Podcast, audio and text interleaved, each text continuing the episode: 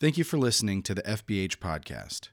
For more information about our church, feel free to visit www.fbhanford.org. Good morning, church. It's uh, it's strange to be here in an empty auditorium without the rest of you with me today, um, and so I will say it is it is a little strange. If you're joining us for the first time, uh, my name is Peter Anderson. I'm the senior pastor here at First Baptist Hanford, and we're excited that you're joining us in kind of these strange, interesting days. Is for the first time in 250 years, uh, we are having to refigure out how to do church. The capital C church as a whole is trying to figure out how to do this uh, again in the midst of uh, all of these different things that are going down. And and uh, I'll be honest, I woke up uh, yesterday, and uh, between different announcements that the CDC has recommended, things that President Trump has recommended, things that Governor Newsom has recommended. Uh, I woke up and I was anxious. I was fearful. Um, and, and I don't share that necessarily for sympathy or anything like that. I share that because I want you to know that those emotions are okay emotions uh, to have. Uh, we all have these times in our lives, but as followers of Christ, we need to remember that that amid this time, amid this entire situation that we find ourselves in, God is bigger and Christ is in control. Um, and so, because of that, we aren't going to alter uh, our sermon series that we've been walking through. We've been walking through the Gospel of John, and today we're going to be in John 10. So, uh, as you're following along at home, I'd recommend uh, you grabbing your Bible and make sure you're following along with us. We're going to be in John 10. We're specifically starting in in verse 22. Um, but I do want to say that, that beyond the fact that Christ is in control, Christ tells us that whoever is in his family, whoever is a part of his family, will never be taken from his hand. None of us will ever be taken from the hand of God. I remember growing up, uh, it was just my mom, my dad, myself, and my brother.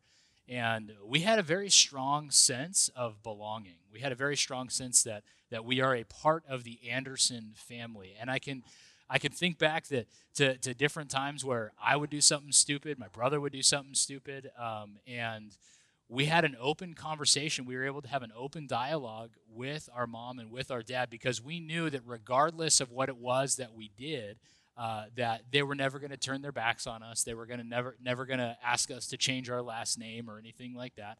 Uh, we simply got to have that open dialogue because uh, we belonged there uh, I would always be an Anderson regardless of the path that I took in life. And I felt safe in that. I felt secure in that. Uh, and I know for some people it may be different. Maybe you grew up and uh, your home life was anything but secure.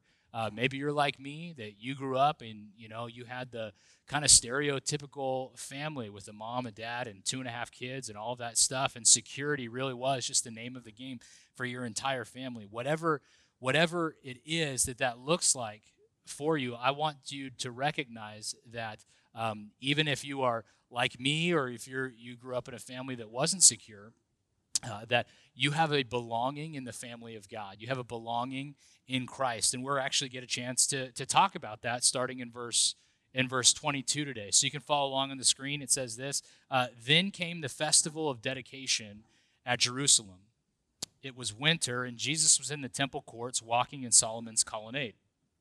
The Jews who were there gathered around him, saying, How long will you keep us in suspense? If you are the Messiah, tell us plainly. Jesus answered, I did tell you, but you do not believe. The works I do in my Father's name testify about me. But you do not believe because you are not my sheep. My sheep listen to my voice. I know them, and they follow me. I give them eternal life, and they shall never perish. No one will snatch them out of my hand. My Father, who has given them to me, is greater than all. No one can snatch them out of my Father's hand, and I and the Father are one. So we start off our entire story really here by John giving us our setting. Specifically, the setting is in the temple courts. And this actually follows uh, what we talked about last weekend.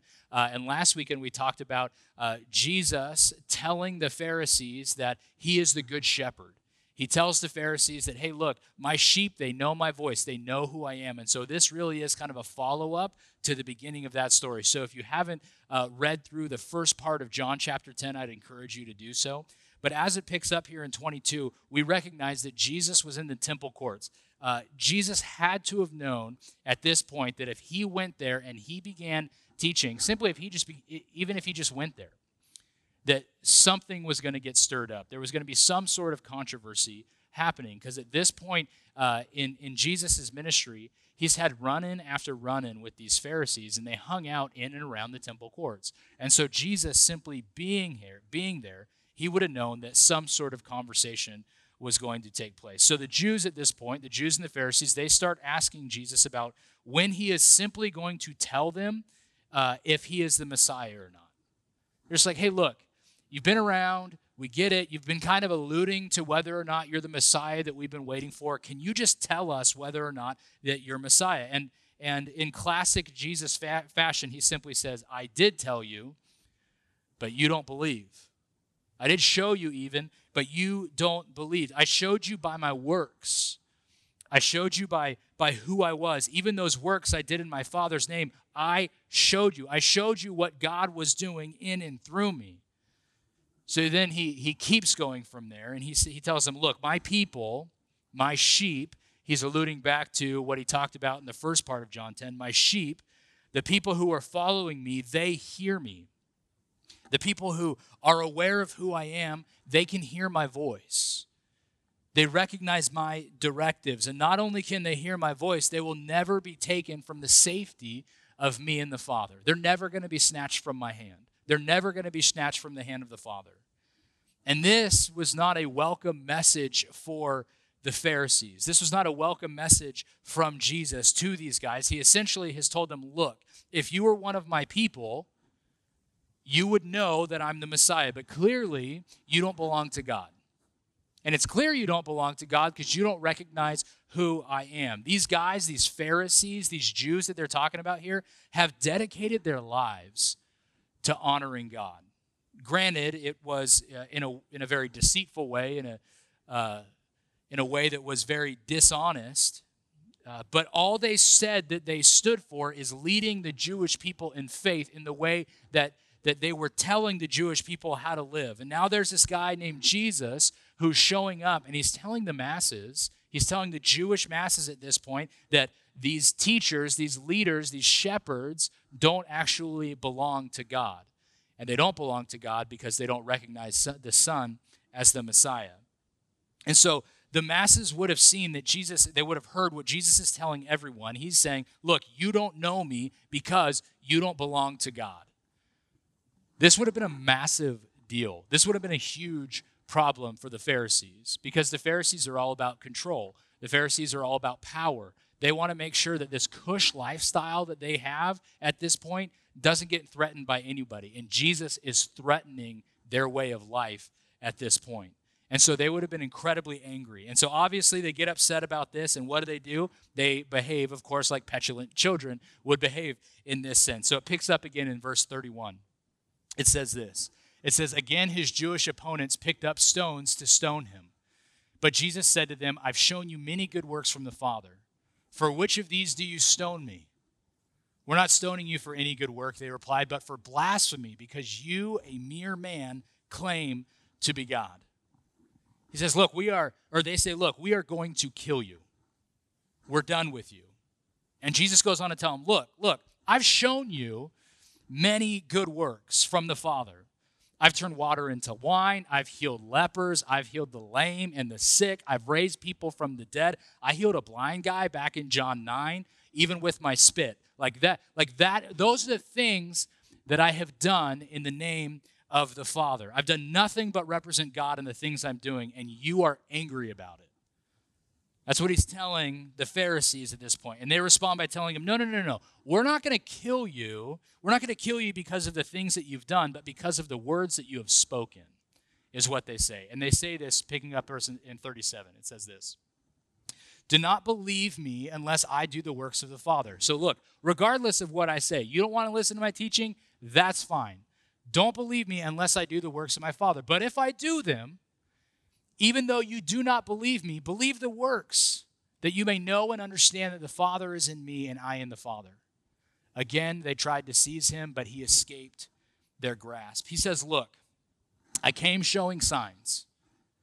I came representing God the Father. There is nothing I have done that does not represent God in some way, shape, or form. Everything I have done has been in the name of the Father. He says, even if you don't believe me, even if you don't believe the things that I have said, believe the works that have been done in the name of God. And they flat out refuse. At this point, Jesus escapes them yet again. Uh, and, and from there, he went back to where John the Baptist was doing a whole bunch of baptizing at the time. So Jesus gets out of there as quickly as he can. The message itself this morning is actually pretty straightforward. It's a pretty straightforward message from the Gospel of John. And it's really what we've seen over the last couple weeks is the Pharisees are blaming Jesus of blasphemy, of, of saying things about God that aren't true. Uh, Jesus tells them, I'm telling the truth, and then they try and kill Jesus because of it. This is kind of the Pharisees' MO at this point. This is how they are operating from this point forward. My question today, though, is, is that how does a story like this, a story 2,000 years ago, a text from 2,000 years ago, actually, how can we apply that to our modern day context? And not just our modern day context, but our very strange, stay at home, stay away from each other modern day context. I mean, if you think about the history of the church, I mean, American church anyway, is that the American church really in the last 40, 50 years has been all about, hey, come to us, come to us. Our doors are open. Our children's ministry is fantastic. Our youth group's incredible. Your kids will have a great time.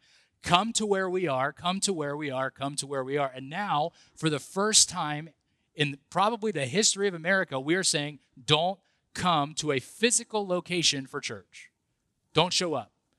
We don't want to see you here, and we don't want to see you here because we want we are very concerned about the health and the safety of all of the people in our community. And what's the best way to love some of those people? Maybe the best way to love people right now is to simply stay away from people.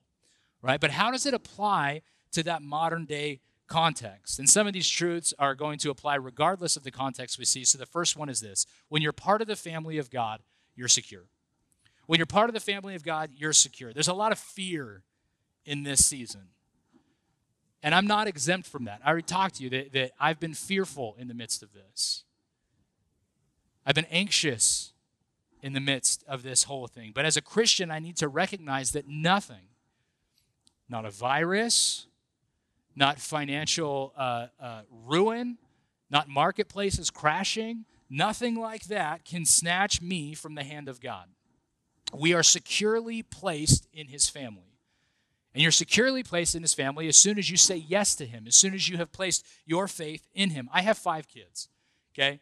And and my five kids, they're kind of crazy because they're all boys and they're all under the age, they're 10 or younger right now. And so my poor wife, who is sitting at home trying to homeschool five kids, 10 to 3 years old, five boys, 10 to 3 years old, it's absolutely maddening sometimes. We love them to death, but there's a whole lot of testosterone coursing through every single one of their veins. Okay? And so, because of that, I know that at some point my boys are going to make poor decisions in their lives. Okay? They are cuter than yours, but that doesn't necessarily mean that they're going to be smarter than yours all of the time. Okay? And so I know that at some point they are going to be make, make bad decisions the same way that, that when you were growing up, you made poor decisions. I made poor decisions when I was growing up. That is going to happen with my boys at some point. But I also want to recognize, and I also want my boys to be aware of the fact that regardless of the dumb things that they do in their life, they will always be in Anderson. They will always be secure in our home. They will always have a place uh, for, for Sarah and I to recognize that, hey, you are a part of this family, regardless of the bad decisions that you make. You will always have a place here. And there would be a very, very difficult conversation if anybody ever tried to, to, to snatch any of those kids out of my hand because I love them and because those kids are a part of our family. There is nothing that they could do or say where I would ever think to myself, I wish those boys didn't have my last name. Why? Because I'm their part because I'm their father and they're a part of my family. The second thing that we can pull from this is that being a part of the family of God, it isn't always popular. You know, when I was uh, in college, there were plenty of times when I was mocked and ridiculed for my faith in God. And to be fair, a lot of times those were actually my fault. I didn't necessarily represent God in the best way, or the conversations that I was having wasn't done. They weren't done in the most loving ways or anything like that. But but part of that simply comes with the territory. Part of not being popular uh, because you're a part of the family of God, it, it, it should come with the territory because what we are doing as Christians is we are speaking out against social norms oftentimes. When you put when you put absolute truth into a world that doesn't necessarily believe in absolute truth, difficult conversations tend to ensue. And so, like I said, for the first time in America, in the history of America, we're seeing the church close its physical locations. We're seeing the church close its doors in order to keep our friends, our family, our neighbors, our coworkers safe. And that's a strange feeling. It is a strange time to be leading a church even to be a part of a church and trying to recognize what is the role of the church what is my role as a christian in all of this. But it's in times like these that our response needs to be a proclamation of christ. And we have to recognize that sometimes that proclamation of christ isn't going to make us the most popular people in the world. And that's okay we also need to recognize, though, that the time is over where uh, we can simply invite our friends to church and professional Christians, pastors, will then lay out what it looks like for people to follow Jesus. That time is past, at least for the time being that in order for the gospel to continue, it is no longer on my shoulders, it is no longer on Jeff's shoulders, it is no longer on, on Kyle's shoulders or any ministerial staff or volunteers or anything like that. It rests solely on the shoulders of the believer, of the individual Christian. And that hasn't been true for a very long time in America. And so I want to be very, very clear in this. What should a Christian's response to this be? A Christian's response to this should be to continue to proclaim the gospel. You know, Something incredible always happens when the church has to go under the ground or the church or something incredible always happens when the church has to go underground or has to start meeting elsewhere or things change or whatever. The church begins to be innovative. The church begins to adapt to the things that are actually going on. Back in 1980, in, in communist China, uh, there was a, a, negligible amount of people, statistically speaking, uh, that were that would have called themselves Christians. A lot of people estimate it somewhere between five and 10 million people at that point in China would have called themselves a Christian. And, and Chi- the Chinese government shut down religion completely and totally. Uh, they, they said, look, no more Christianity. We are calling ourselves an atheist government. Um, and so they, they shut its doors to any sort of missionaries or anybody who was proclaiming the gospel of Christ outwardly. And they shut it down for almost 30 years. And so, sometime in that span, the gospel completely and totally exploded. And so when the, the Chinese government finally lifted that ban and people went in and said, hey, how many, how many Christians are, do, are we actually going to find in China now that Christianity in, its, in itself has been shut down for a long time? They were blown away by what happened. Because when they went in, it wasn't 10 million people, it wasn't 5 million people. Best estimates today is, is that Christianity, Christianity in China has been spread to over 115 million people. Why? Because you can't quarantine the gospel. That's why. And that needs to be our takeaway today. Is that look, if you're a part of the family of God, perfect. You are firm. You are going to be held tightly within the family of God. Like God is not going to let you go. Nobody is going to snatch you from his hands. Nothing is going to snatch you from his hands. You are part of the family of God. Nothing is going to change. But being a part of the family of God, you need to recognize your responsibility in this. And your responsibility in this is going to be to spread and proclaim the gospel. The ironic thing is, is that this actually shouldn't change. You know, we're sitting here and we're talking about this kind of being a, a bigger deal. Hey, you need to go talk to your neighbors now. You are the one responsible. You can't just invite them to church. This has always been the mandate. This has always been the mandate from Christ from the very beginning. Over and over and over again, in different stories that we see, Jesus consistently tells people, go home, go home. He doesn't say, come to church. He doesn't say, come to a church service. He doesn't say, go talk to a pastor. He says, hey, go home. Go home and tell your people what I have done. And as they go home and they tell their people, it consistently shows it consistently shows up that more and more people come to faith in Christ because of your influence in people's lives, because of their influence in people's lives, not because of pastors, not because of a physical location, not because of the way that we've done church in America for the last 250 years, simply because God is in the business of transforming lives. And you, as a follower of Christ, have had your life transformed. It's your responsibility now, in a responsible way, in a safe way, to make sure that you are still indeed proclaiming that gospel to people who are in your life. That doesn't change. The mandate doesn't change. We may do things differently. You may not be sitting in our auditorium this morning. But that being said, the church will go on. The church will continue. The church will prevail, prevail because you can't quarantine the gospel. We're in very uncertain and very crazy times, and we want you to know that the church will stand. God will still hold you tight. And things may get more difficult before they get better. But in these seasons, it is most important for us to love God, for us to love people, and for us to serve the world. Why don't you pray with me as we close? Heavenly Father, we, uh, first and foremost, we, we thank you for technology. And we thank you even for the ability for uh, us to be able to learn your word, hear about your word, hear about what you're doing in America via the internet. So, God, I thank you first and foremost for that. But, Father, I also pray for uh, all of those people who are, who are being affected by the coronavirus. First and foremost, for those who are sick and showing signs and symptoms, and people's loved ones who have been lost maybe because of this. God, we recognize that uh, it is a strange time. But, God, we place our hope, we place our faith in you. That if we try to place it in governments, we try to place it in schools, we try to place it in wherever, we recognize now more than ever that that hope is misplaced. That our hope is not in those places. Those hope, that hope is simply in you and your Son. And thank you for allowing those who have called you by name to be accepted into your family.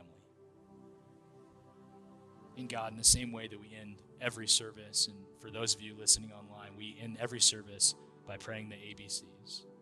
If you want to become part of the family of God, if you say, I want, I want to be in his family, I want to make sure that I'm not going to get snatched up by anything else, that I want that hope, I want that peace that surpasses understanding, you can pray along with me at home. Say, Father, A, I admit that I'm a sinner in need of a Savior. That I mess up all the time, my life's a mess.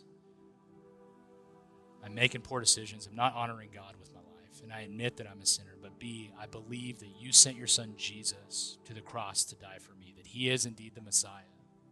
And I recognize that.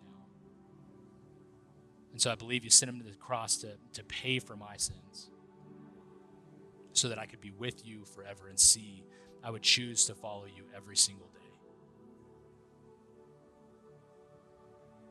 And God, we recognize that's oftentimes one of the most difficult things for us to come to terms with is, is choosing to follow you every single day. But God, that we would choose to follow you in a world that looks very different today than it did two weeks ago. I'm sure in a world that will look very different even a week from now. So, God, we place our fears with you, we place our anxiety with you, that you would turn those fears to hope, that you would turn that anxiety to peace, and that we would walk with you every single day. We love you, Father. It's in your Son's name we.